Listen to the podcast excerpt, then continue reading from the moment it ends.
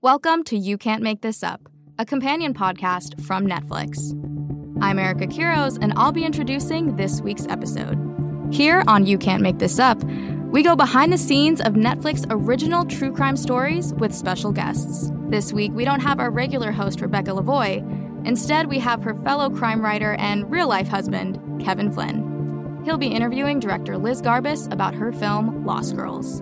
Liz Garbus is known for directing award winning documentaries like What Happened, Miss Simone, but Lost Girls is her first venture into scripted narrative film. The story is based on the Long Island serial killer and adapted from the book Lost Girls, an unsolved American mystery by Robert Kolker. Amy Ryan stars as Mari Gilbert, a working class mother whose daughter Shannan goes missing. As Mari tries to find out what happened, she finds support in unexpected places and the police find the bodies of other victims. In this conversation, Kevin and Liz will discuss the difference between making a documentary and a narrative feature, how Mari had to fight to get Shannan's disappearance taken seriously, and why this case remains unsolved. Now, here's Kevin Flynn and Liz Garbus.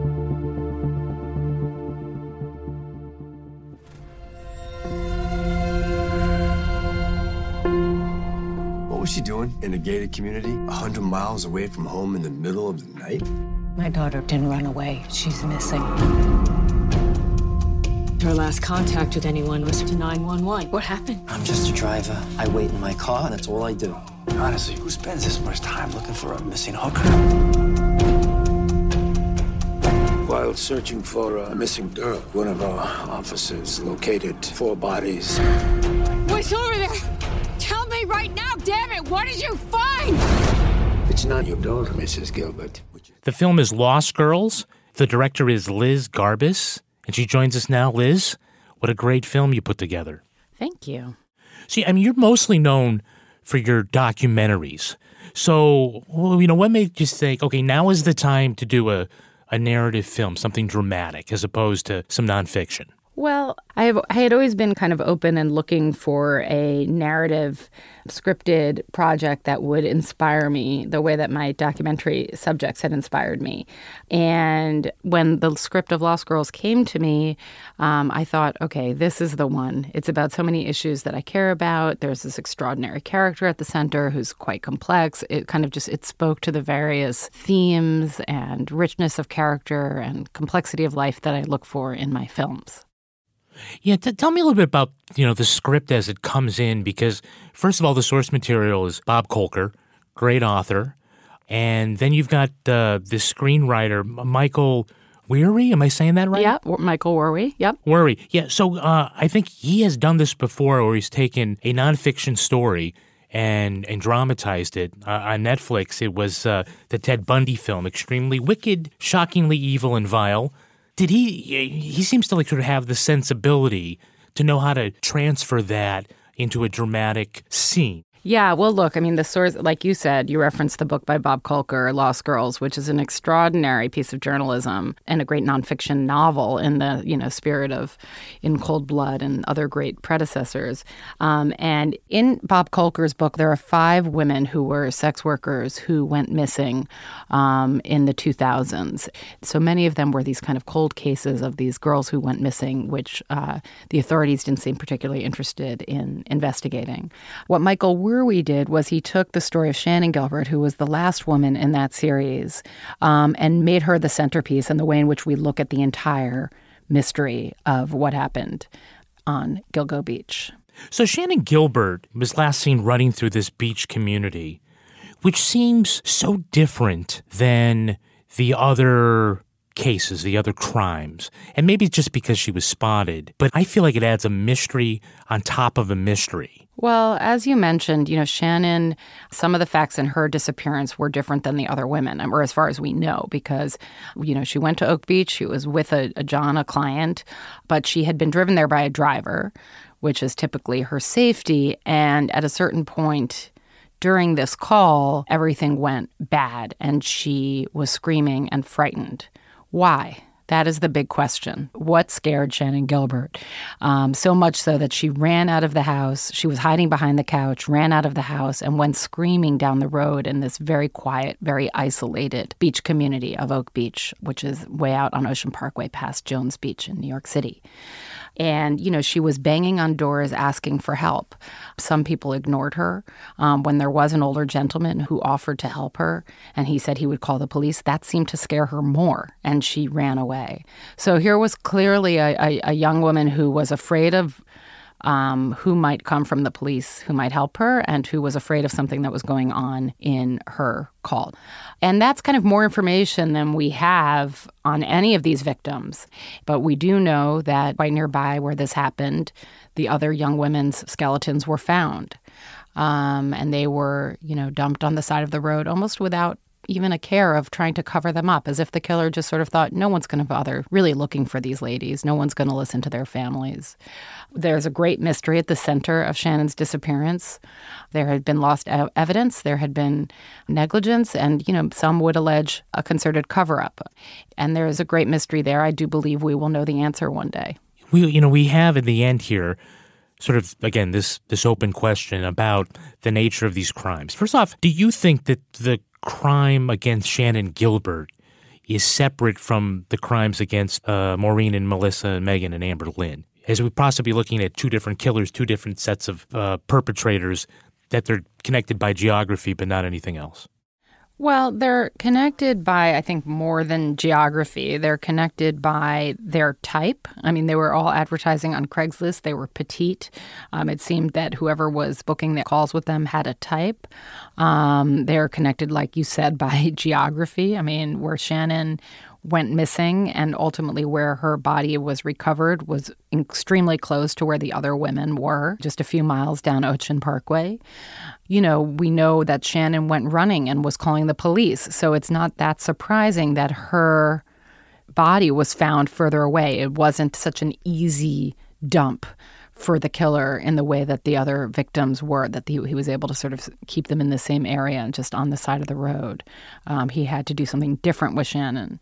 Um, so I think that there is a lot more that connects them than separates them. Yeah, and one of the frustrating things that you bring up is that the authorities didn't always think they were all connected. Correct. And that was something that, you know, really made Mari Gilbert very mad. Um, the idea that somehow Shannan, because she had a driver or because her body was found in a different place, because, you know, wasn't connected, it was a way of almost minimizing it and blaming Shannan's death on Shannan. My daughter isn't on drugs. She didn't run away. She's missing. Now, I've been hung up on, dismissed, and ignored, but one thing I won't be is silenced and you know that oh Shannan must have been on drugs and she just got confused and ran into the middle of a marsh with all her clothes off and just died there. Sort of an implausible uh, theory. And this marsh that you know that she's found in the police didn't even want to look in because they thought it was so hard to get into. So how you would think a 24 year old um, i don't know 100 pound i'm guessing her weight she, was quite slight would get into the middle of a marsh that police don't even want to cross into just by accident because she's disoriented. It doesn't really make any sense. Right. So the Mari Gilbert character's got to carry the emotional load for this film. So casting it meant that you had to find somebody who had some chops. Tell us about that process. I, you know, I, I got to know her a little bit you know, while I was making this film before she died. A, she was a very complex, very smart, very determined woman, tremendous amount of nervous anxiety that propelled her um, with a really, you know, tough life story. And um, casting that role was key. It is really Mari's film in many ways. And um, when uh, I first met and sat down with Amy Ryan. Um, I think she is, you know, one of the greatest actresses working in America. I think she's a national treasure. She probably came across my radar in The Wire was when I first started kind of clocking her as an actress. Her work in Gone Baby Gone, which earned her an Oscar nomination, oh, was oh, yeah. incredible. There's this laugh that she does, which is so guttural, and it like com- it's not Amy Ryan. It comes from some other other place. Yeah, she's just so talented. And then you know all the kids know her and love her from her role as Holly On The Office. And so, so in any case, um, you know, Amy was a dream come true, and she's so brave. There was no place she wouldn't go. And she's also so supportive of her fellow actors. She's just the best. Was it intimidating directing an Academy Award nominee? Well, Amy is the most down to earth person. And so I would say she brought no attitude. Um, she wanted to get to work. We shared so much research together, looked at, you know, documentaries in which Mari had appeared, looked at other inspirational groups of women like mothers of the movement, mothers who had lost their children to gun violence and the kind of impact that those family women had coming together after their losses, which spoke a lot to what Mari's character went through. So it wasn't intimidating because Amy is not intimidating. But, you know, yeah, I should have been intimidated by her because she's such a baller. But in fact, um, she was just, she's just a hard worker, no nonsense, incredible actor. Yeah, she, she gives a great performance, and you should obviously take some of the credit for, for getting her there. So, as far as, you know, who did you meet among the families, and did like those experiences really inform the, the way we see them on the screen, quirks or personality traits or um, or whatever else. Yeah, I did get to spend some time with Mari Gilbert before she passed, and that was so useful. First of all, we kind of hit it off and chatted, and I got to get a sense of her energy and mannerisms. Um, she also told me a couple of things that I kept dear. Um, one thing she said to me was, um, you know, I don't care if you have me smoking in the movie. I do smoke, but I know I would never smoked when I went to a press conference. And it was such a telling um, instruction from her because it was sort of like, yeah, I know how people perceive me. They perceive people who smoke as working class and they're not going to take me seriously. Therefore, I understand the codes, the, the, the, game that I need to play in order to have my voice uh, taken seriously. Like the way she would dress intentionally to be taken seriously with the authorities. Exactly. Yeah. That in some sense that she understood the prejudices um, against her. She understood that the reason that people weren't looking was because they wrote them off as you know sort of citizen, you know, society citizens that didn't matter, and she needed to combat that using the codes that um, that they understood. Um, and it, so it was just, you know, little details like that in meeting her that enabled me to um, have some details in the script, like the suit you mentioned, or like smoking only behind closed doors. Um, that felt very true to who she was and, and the way she was approaching this this battle. How, how did you hear about how she died? That was the craziest thing. I was actually, it was a summer of 2016, and I was just having dinner with friends. We were actually outside on a picnic table, and a text came up from Bob saying he had heard that Mari had been killed. And um, it was just the craziest thing because, you know, she was the one searching for justice, searching for the killer. So of, of course my first thought is like could could the same person who killed Shannan and the other women have come and killed Mari? How brazen. Um, mm-hmm. That would have been strange. But then to hear that actually it was Mari's own daughter who had been suffering, who has schizophrenia, um, was more tragic. Um, mental illness had plagued Mari's family. It was it led to some of the divides in um, her uh, raising of Shannan, where she had to basically send Shannan away. She couldn't raise her herself because she couldn't get the mental health care she needed. And then to be killed by your surviving daughter, who was, you know, Mari was helping, who Mari was taking care of, who she was checking in on her to try to see if she was taking her meds every day. Um, it was the cruelest. Um, irony that that you know once Mari was able to take care of someone and get her the help that she needed that that ended up ending her own life. Did it change the way you signpost the family dynamic in the film? Sure. Well, I think that you know Sarra Gilbert, who is now in prison for killing her mother, um, you know she was not displaying symptoms of schizophrenia at the time that um, you know, sh- that Mari was searching for Shannan and that Sherre was searching for Shannan. Um, you know, as you may know, schizophrenia is sort of a later onset disease. But in talking to some psychologists and doing some research, you know, we we we explored some of the kind of precursors that might have been occurring at that age, although, you know, she really wasn't displaying symptoms. But it was important to kind of, you know, get a sense that this character that there was something else on Mari's plate that she was she was needing to deal with. Mm-hmm. Talk to me about Gabriel Byrne's, his character. I'm trying to wonder out whether we're supposed to like him or not.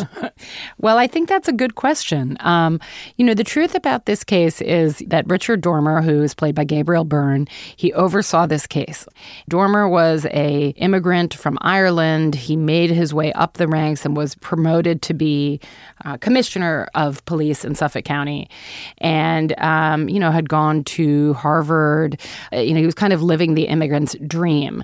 And then during uh, his tenure at Suffolk County, there were many, many scandals. Suffolk County has a history, as many New Yorkers know, of being a sort of corruption uh, mm-hmm. ridden uh, department.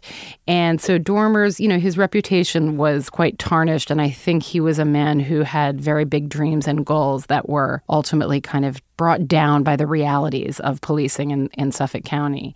So I think that by the time this case finds him and by the time we find him, and this is something that, you know, Gabriel and I talked a lot about when thinking about his character, is he's a man who has good instincts, has empathy, wants to do the right thing, but is so on his way out. The power had shifted. He was a lame duck that he, you know, sort of putting going through the motions felt like enough at first until he really became moved, I think, by the outpouring of the you know the women's energy um, to really start looking into this case. His tenure was, you know, ended soon after, and as you know, we haven't caught the killer.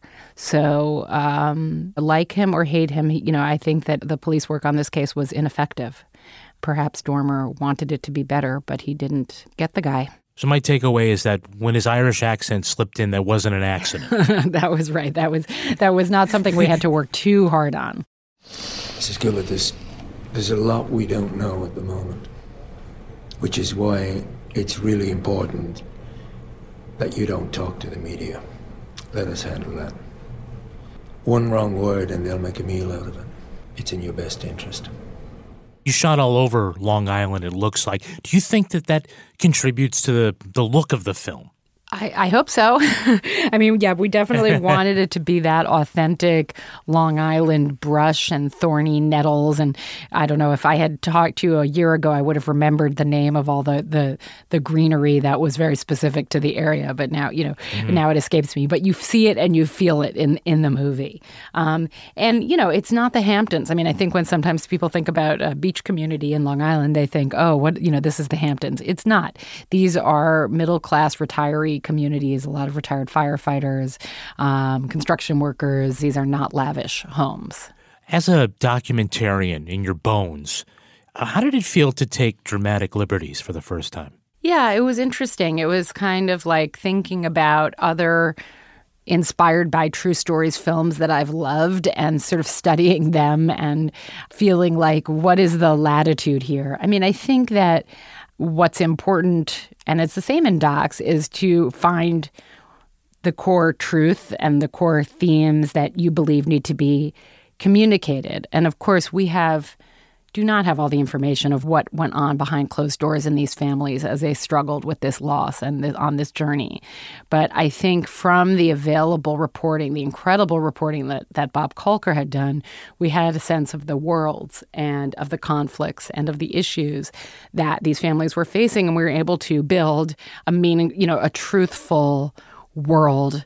Um, we did have the opportunity to show the families the film um, just recently. And um, while, of course, they acknowledge, oh, that didn't happen exactly on that same day, or um, I, I didn't hear anything about us kind of getting the core of their journeys wrong.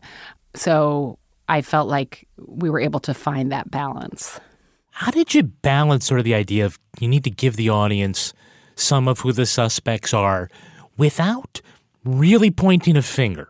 First of all, did your documentarian sense kind of come in as far as eh, here's the line where it's still informative, but it's not too far? Did you think you were like singularly prepared because of your background for that. Well, that was definitely one of the great challenges in the film was we don't know for sure who did it. We know um, some of the things that went wrong um, in terms of investigating who did it. Um, we know that Mari Gilbert and you know had some very strong ideas about who was behind it. It you know the the goal was to suggest all of those things, to see the things that went wrong, to get into Mari's point of view um, about who she felt could have been a suspect, but also giving that suspect, you know, the deniability that they deserve. So it was a very fine balance to strike, and uh, it, w- it was one of the great challenges uh, of making the film. Now you have like a group of characters, like a team. Every, when you write them in, in fiction, everybody's got to be different, right? And so the family of the victims all come together. I'm thinking of that scene in the restaurant where they're all sort of meeting for the first time. Was there enough differences between them in real life that you didn't have to like do too much, or did you have to dramatically amplify it so everybody seems to be um, their own person? You know, a lot of those women had been interviewed for TV, so we were able to really look at them, listen to them, listen to their accents, listen to their, um, you know, are they people who cry when they talk about their loved ones, or are they people who get angry or stony? You know, we were able to to study mm-hmm. them, and so they were all quite different. Um, and the wonderful actresses who played them, I think, embraced those differences and made them um, unique and interesting characters. It was such a wonderful ensemble of, of women actors. What was your favorite scene? I think, well, they're all my babies. Um, but I, I do love the scene at night in the hotel room where all the women come together and they're making signs, preparing for their vigil. And an argument breaks out between Kim, who's played by Lola Kirke, and Mari Gilbert, who's played by Amy Ryan, about Shannan's status. You know, Mari went for a long time believing that, you know, they would still find Shannan. And in this scene, um, Mari's confronted with some hard truths. She's probably forced to get stoned, or drunk, high. Not forced. Okay, whatever. I'm just saying I've lived it. Well, I'm just saying you're not Shannan. Mari, I feel for you more than I feel for myself or any of the other ladies here because Shannan's still missing. And no one's better than not knowing. And I thought the dynamic between these two actors was fantastic, and uh, I was I was very happy with the production design of the of the motel room and and the kind of we had the whole cast of women in there together. I it was I enjoyed that editing that scene and shooting it, and um, with Anna Reeder and Lola Kirke and Miriam Shor, I mean, we just had a whole bunch of terrific female actors, and of course Thomasin McKenzie um, and Oona Laurence, who are that play Mari's daughters. It's just such a great cast. You know, part of this this story is we don't have really a satisfying ending. We don't know who the killer is, though we're left with a lot of great suspects. It can be difficult for an audience sometimes to walk away not knowing. How do you present a film in a way that is truthful to that reality, but is still satisfying to the audience? Well, look, I mean, real life is um, not filled with satisfying endings. And um, to the extent that movies um, reflect real life, this one certainly does. And we, tr- we tell our viewers up front this is an unsolved case, you know, and so um, you're walking in knowing um, that that's the case. And hopefully, viewers will enjoy after seeing the film, you know, getting online, seeing what they can learn. Um, you know, there's a lot of information out there. Ultimately, the film is a drama about a mother and a missing daughter and her surviving daughters. That's the heart of this film. Um, so I think that the narrative arc hangs itself on that family drama as opposed to the who done it. Is there a social justice message in this film? There's definitely a social justice message. I mean, you see that, you know, through Mari's struggle and all the other families had the same thing, the dismissiveness of the authorities when a young woman who happened to make a living um, as a sex worker went missing. Um, that is, you know, sort of a, a, misogynist and classist approach to policing. You know, every body, every missing person should have the same um, value. And we clearly see that that was not the case in this instance, that these were fo- people who were devalued, their losses, their families didn't have a voice. And at the end of the day, it's about believing women. I mean, these women were right. Their daughters didn't just go off on benders. They're, these women were murdered. And how, if the police had taken the early disappearances more seriously, we would have had lives saved. So I, I definitely think there's a social justice message there. Well, this was a glorious film. It's called Lost Girls, and the director is Liz Garbus. Liz, thank you so much for this inside look at your film. Thank you for having me.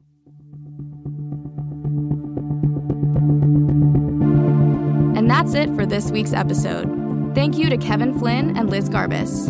If you want to hear Kevin and Rebecca's review of Lost Girl, head over to their podcast, Crime Writers On. And if you liked what you heard, make sure to subscribe, rate, and review this show.